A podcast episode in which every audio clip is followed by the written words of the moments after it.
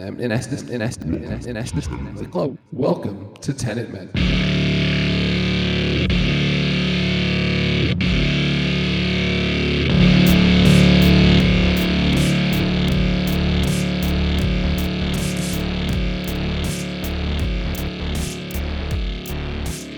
Welcome to Tenet Men. I am your host, Steve, and I am joined by Kevin, and together we are doing a complete and methodical review of the Christopher Nolan 2020 epic high concept time travel film, Tenet. We are doing a minute by minute analysis of the film by conducting our own temporal pincer movement. I am on the red team moving forward through the film.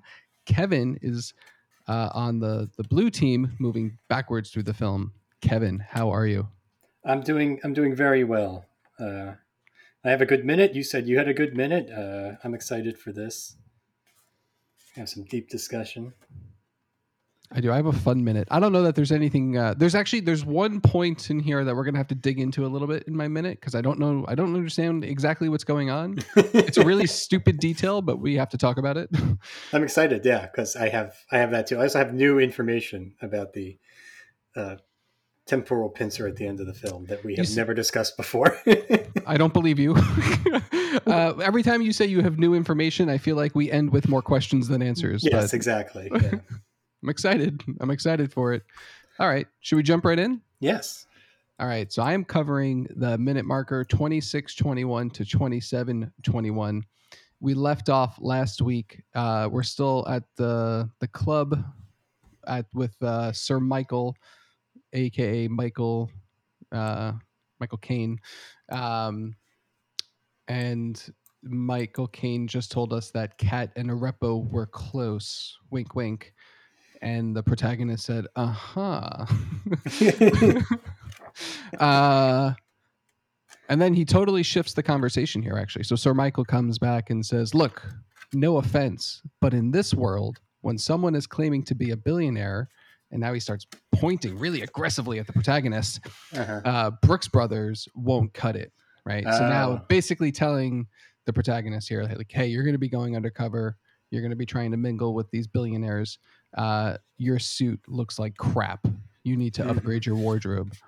Which, just to point out, like Brooks Brothers for the the rest of us would be. Oh, I very, cannot walk into a Brooks Brothers. would be a very nice suit, right? I don't have a suit uh, at the quality of Brooks Brothers, right? Uh, I have a Kirkland signature that I break out for weddings, funerals, and uh, special occasions at work.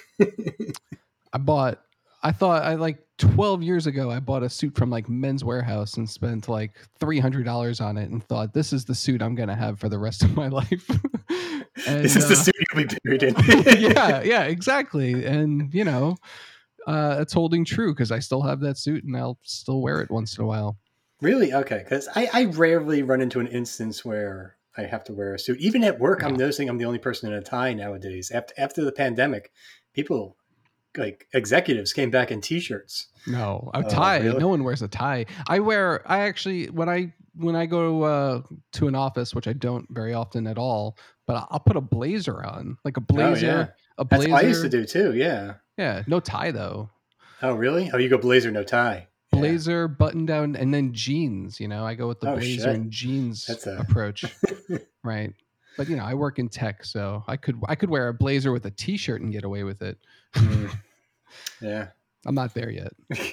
Brooks Brothers, okay. Brooks Brothers, yeah, but Brooks Brothers not not nice enough. Um, so the protagonist responds, "I'm assuming I'm on a budget." good. Uh, this banter is really good. Mm-hmm. Uh, Sir Michael says, "Save the world, then we'll balance the books." And he slides over a credit card and says, "Can I recommend a tailor?" uh, protagonist says, "I'll manage. You British don't have a monopoly on snobbery, you know." oh, okay. So Michael's like, "Well, not a monopoly, more of a controlling interest." Again, really, very really, very good banter. Yeah, very good him, banter. Gives him for his minute and a half of screen time, or maybe two minutes of screen time. Uh, you get a real character here. Yeah, yeah, we do, we do. It's really nice. Uh, when he says, well, during that part of the conversation, the protagonist stands up um, the protagonist is getting ready to go, uh, he gives the he gives Sir Michael a really good, really solid smirk at that uh, controlling interest comment. uh, it was a good good comeback.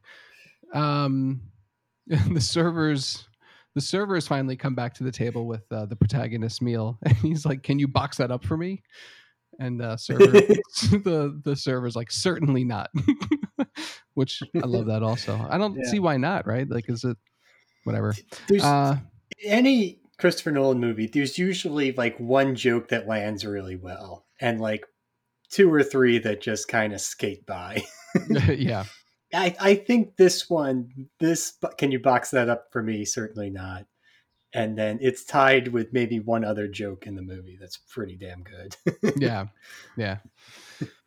Um, and then Sir Michael, Sir Michael mouths something to the protagonist. I actually, I wasn't sure. I had to Oh. watch this like three or four times because I thought maybe he was like saying I'm sorry to like the server for like Mhm. having such an embarrassing guest. Uh, but he's he he mouths by to to the protagonist, and Oh. uh, protagonist says goodbye, Sir Michael. And that's it. That's the end of that scene. And then uh, that brings us to 2655. So yeah, that is in the, the script. Let me just read the stage. It's a stage direction, not a line. The protagonist smiles at Crosby, who nods goodbye. wow. All so, right. yeah, nods goodbye. And then the protagonist says goodbye. Sir Michael, very formal. Very formal. Yeah. Yeah. Um, yeah. There you go. Good stage direction. Legendary acting by Michael Caine, as always. Uh, if there's one critique of this film, which there's more than one, uh, but one would be more Michael Caine. Yeah, he doesn't come back. No. Uh, towards the end, yeah. All right. So 2655, we're cutting to a new scene. Oh. Um, there's Kat in front of uh, Cannon Place. We can see a sign on uh, the brick Oh. wall there, Cannon Place. We th- it's a school because you can see the gate. You can see children behind the gate. Uh, our protagonist is kind of far back inside a car, watching watching this. Uh, Kat is standing there in heels. She must be seven feet tall in heels. Uh, Yeah, she is very tall woman. super super tall. Um, so she comes up behind a child. It's Max, right? Gives him a kiss. Now here's the weird part. So Max is there with like some help, uh, you Mhm. know, some other lady. Uh, she like gives him a kiss goodbye, and then Max and the help drive away in an SUV. But like, like what is happening here? This is what this is what I want to dig into. Like, what is actually happening here? Because like they're at school now. Her son is leaving school. She was there to say goodbye at school, and what she just stand like she's left there. She's left standing at the school while her son and the help drive away. Like, what is she doing there, and why doesn't she go with them? What the actual f is happening Uh, here? I think this is the this is part of Sator's mind control. Like he has his minions picking up her son from school and taking him somewhere else. So that and this is her only chance to see him today. Between in transit when he's leaving school and transitioning to wherever Sator keeps him um, away from her. Because isn't that his manipulation of her? I guess I don't know. Is is that is it, does it say that in the script? It's it's yeah, it's actually the stage direction is kind of interesting in the script. I know I'm reading a lot of stage direction, but it's it's I'm going to read it because it's more interesting. Uh, mother stands at the railings waiting for their ki- all right. Mothers stand at the railings waiting for their kids. One of them, a smart young woman, stands a little apart from the group. School kids pile out of school. The protagonist watches from across the road as the young woman spots her son. She offers him her hand, but he reaches up to take his nanny's. She moves her hand to pick something off of his jumper before he's put into the back of a black Range Rover with tinted windows. The protagonist watches the young woman wave at the departing car carrying her child, utterly alone. All right. Yeah, maybe that's it then. Maybe this I- is part of the the Sator game. It it's setting up the the last scene in the film where she and her son walk off together. walk Yeah. off together. um, that that's what they accomplished. Got it. Okay. Thank you for putting that together. I guess. well, uh, I, but I never really dug into that scene and realized that's what it was trying to tell us. right. It's not obvious. I've seen this again. We, we've each seen this movie collectively probably like 50 times. Uh, have never really picked up on that detail. Yeah. So, good point. I think Uh, it might be in the dialogue later on, but also the dialogue moves so fast you don't have time to pay attention to it. No, so nothing, nothing is really nailed to the wall. Yeah. Yeah, it might be. You're right. It might be in the dialogue in a in a very uh, soon upcoming minute, actually. Mhm. Um, but yeah, okay, fair enough. Uh, that's actually it. So then we act- at twenty seven twenty one, the very last second of my minute, we cut to a new scene. We're looking at a door. Uh, we can see the pro- protagonist actually get out of the car. Very like you know you, you should rewatch this because you can barely see it. Uh, but you're the, it's a really weird shot. It's a really weird shot, is what I'll say. We're staring at a door and then through like one of the little pieces of window in the door you can see the protagonist get out of a car Oh, interesting. It says Shipley's London Day. A Bentley pulls up. Doorman opens the rear door. Protagonist emerges, immaculately tailored, holding a beautiful briefcase. okay so we're not there yet we're not there. oh no, yet. we're not there yet. That was we're not there yet because uh, that's the next scene that's actually the next like Oh. clip but that's after my the, that's Oh, so this is him still at Cannon Place. no no Oh. no it's you you have the beginning of that's the right the the bentley part here's Oh, my okay. guess here's my here's my here's my uh my my funny guess here uh they ran out of budget they couldn't get the bentley so they had to make this as like blurry as possible and that's why we the shot is of a door and then through a little of a block in the Oh, window okay. you can you should watch it. It's a weird it's a really weird shot. I watched it like four times too because i'm like wait what is this? At first i thought and maybe it maybe it is like i thought it was like a rotating door like a turnstile type door which i thought oh that's clever. Uh, but they don't actually show the door turning or opened so anyway uh, that's the end of my minute that's 2721 and we'll uh, pick it up at shipley's next week Okay. Yeah, that's the next uh the next scene. I, I could imagine uh, uh, Christopher Nolan throwing a temper tantrum, not being able to get a Bentley. maybe it is maybe you know maybe it, it, it is a bentley i'll have to go back and look right which is even like funnier because it's a bentley and you can't even see that it's a bentley ultimate power move Yeah. All right. Are we are we jumping in? I got things to discuss in my mind. blue minute. team blue team is up Blue team's up, and we're in the red team briefing. Just not to get confused. I am on the blue team, but uh, we are starting off with the uh, just towards the very beginning of the red team briefing, in which um, uh, the uh, Ives just pointed out the blue team in their containers. Uh, there's a little back and forth and people talking. Um, and then he continues speaking, uh, saying that one hour from now, they had this briefing. Um, where's my other note here? I have to. I'm looking at the script and then realizing the script is different than the the movie.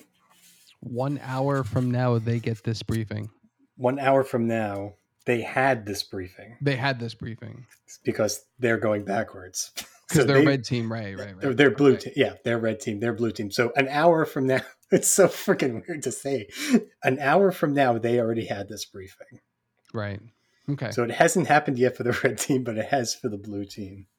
Okay, some other interesting um, things that come up uh, in this. He then goes on to say, uh, he, he points out, um, oh no, it cuts to Neil, who's watching Commander Wheeler in his briefing. And you can't hear what Wheeler's saying, but she's speaking. but you can't hear what she's saying. Then it cuts back to Ives saying, and then we're dropped on the ridge above the hypocenter as close in time to the detonation as possible. Their objectives were clearance and clarification. This briefing has the benefit of their experience. Okay, that's what's said in the movie. Here is what's said after that in the script. And yes, some of you specialists are on both teams. Oh, that's Yeah. not a, that's not in the movie. no. So Neil is a specialist. Eh, or I see he- why this was- this was- went rogue. Yeah. Yeah, that adds nothing to the movie. I'm glad that line was scrapped. Yeah, because wouldn't like two guys be sitting there with like a bunch of bruises on their faces and nursing reverse gunshot wounds, going, "Yeah, we know, we know, we know, we have to go back in." you couldn't teach somebody else to use that RPG, you know? That's really interesting. Yeah. Hmm. Or maybe they don't even know who the specialists are yet because they haven't gone through it yet. Ah, who knows? That's a Mm-hmm. dumb piece of dialogue.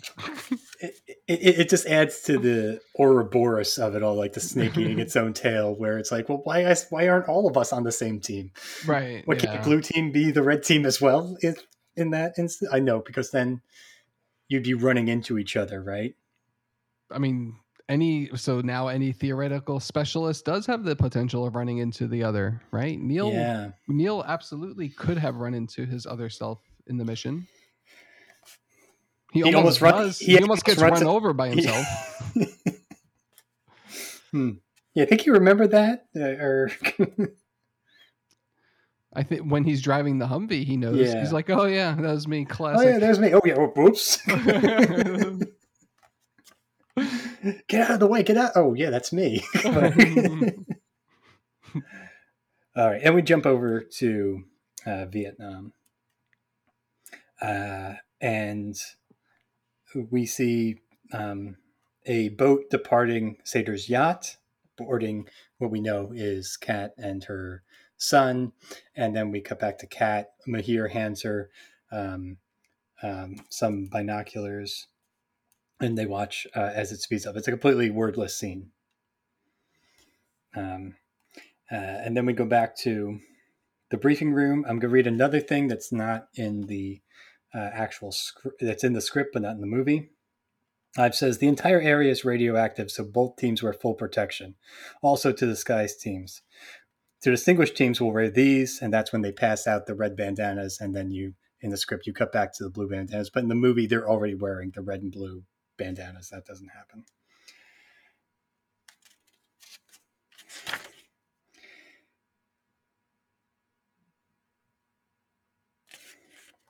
Okay, we then cut to. Um, I'm jumping ahead in the script because this is all chopped up in the edit. But Ives says both teams have countdown watches. Ours counts down from landing at 10 to zero the explosion. Got We it. then- okay, we then cut over to we. I, I had discussed this a lot in my other uh, minutes here, but here's the conclusion of it. We cut over to Wheeler, who says ten at explosion to zero at our extraction. If you're not at the LZ by zero, you're not leaving. Okay, that answers that question. They both count down Yes, from from their own perspective. from a different perspective. So five minutes. The five minute mark though is the same point in time for both teams. Correct. Yeah. Okay. Mhm. Except they're both going to different uh, destinations. Right. Yeah. So Wheeler's 10 at explosion. Wait, let me think about this. Yeah, 10 at landing to zero at explosion, and Wheeler says 10 at explosion to zero at our extraction. Um, if you're not at the LZ by zero, you're not leaving. Couldn't they just theoretically get a. Wait, I'm thinking about this wrong. No, because they're going the wrong direction. They can't go back and get a ride from the red team. Well, th- that's the other. Like, there's there's two ingress and two egress. Yeah. right. So at, at the at the yeah, someone is coming in when someone else is leaving, and then vice versa at the end. yeah, there'd be no way for them because that would be an infil, not an exfil, right? Yeah, This is this is this is the perfect example of the snake eating its tail. yeah. What am I trying to say here? Because it's like like because there's two sets of choppers. One of them is picking up and one of them is dropping off. But in like a real military, it would be the same choppers because if you're picking up and dropping off at the same time, wouldn't you just okay? You guys get off, you guys get on. But they're because they're inverse, it doesn't work. There has to be two locations. Uh, The same location would be too confusing. It is the same location because they cover for each other. The red team covers the exfil of the blue team coming in. As they're coming in, they cover the exfil of the blue team. Are the helicopters inverted? No, but the, the blue team helicopters are going the proper direction in time, but they're carrying um, the shipping Right. containers. That's right. And that's how it works. That's right. So the shipping containers inverted.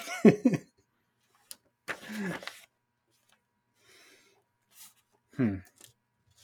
I don't know. I don't know why this. Now that I've read this, it doesn't confuse me as much anymore. But it confused me a lot, maybe because I was going backwards. Uh, but I, I think we've gotten to the to the end of that one, and I'm also glad that there are not inverted specialists and non-inverted specialists. Yeah, we don't need that. it's, it's confusing enough as it is. Hmm. Okay, uh, we then jump back to Ives um, uh, discussing their mission that they're, uh, uh, as I just said, they're covering for the blue team's exfil, proceeding through um, abandoned buildings, and they're coming to the center, and they show a picture of that big circular place where the turnstile is that has that really great moment in the action set piece where the blue team's going one direction inverted and the red team's going the opposite, like two hands of a clock spinning in opposite directions. That is Uh, that's scene. really cool. So they do kind of set up what that is. That inside that circle is the turnstile. Uh, and then we cut off just before um, they have their final moments of the briefing, where he goes on to say, uh, you know, there'll be inverted ordinance. What does he say? I always want to get the word right. Bitemporal response. They'll have forward antagonists, inverted antagonists. Yeah. Inversion and conventional, forward antagonists, inverted antagonists, they have it all. conventional, that's the word. Conventional. Not verted, as I've Nor- been saying. Norm- normies, which you're not a fan of either. no, I'm not. You're a of that. difficult person to please. this sounds offensive to inverted people. You mean to non-inverted people? well, no, because we're saying non-inverted people are oh. normal. Conventional people, Yeah, you know what? If you're inverted, you're not normal. you're con- no, you're unconventional. I don't. I don't think we need to be so PC about this. I'm I'm proud to be non-conventional. But you're a normie, man. I I am not so. Sh- I'm quite offended by that as well. This is this is what I'm talking about. Everyone's offended by everything these days. Steve, I know the media is telling you one thing, but know that you're not. You're not being discriminated against. This this is exactly what happened last week, and we had to cut it out. so like, we're Glad headed- we cut it out. we're we're going down a slippery slope yet again. Uh, before we say something that's gonna like get yeah, let's get fired from our jobs, uh, thank you all for listening to the Tenet Men podcast. Uh, if you enjoyed this program, please take a moment to follow, rate, review on whatever platform or service you found us on. Rest assured, we will continue our temporal pincer movement of this film next week. And until then, we'll meet you at the beginning. I'll see you at the beginning, friend.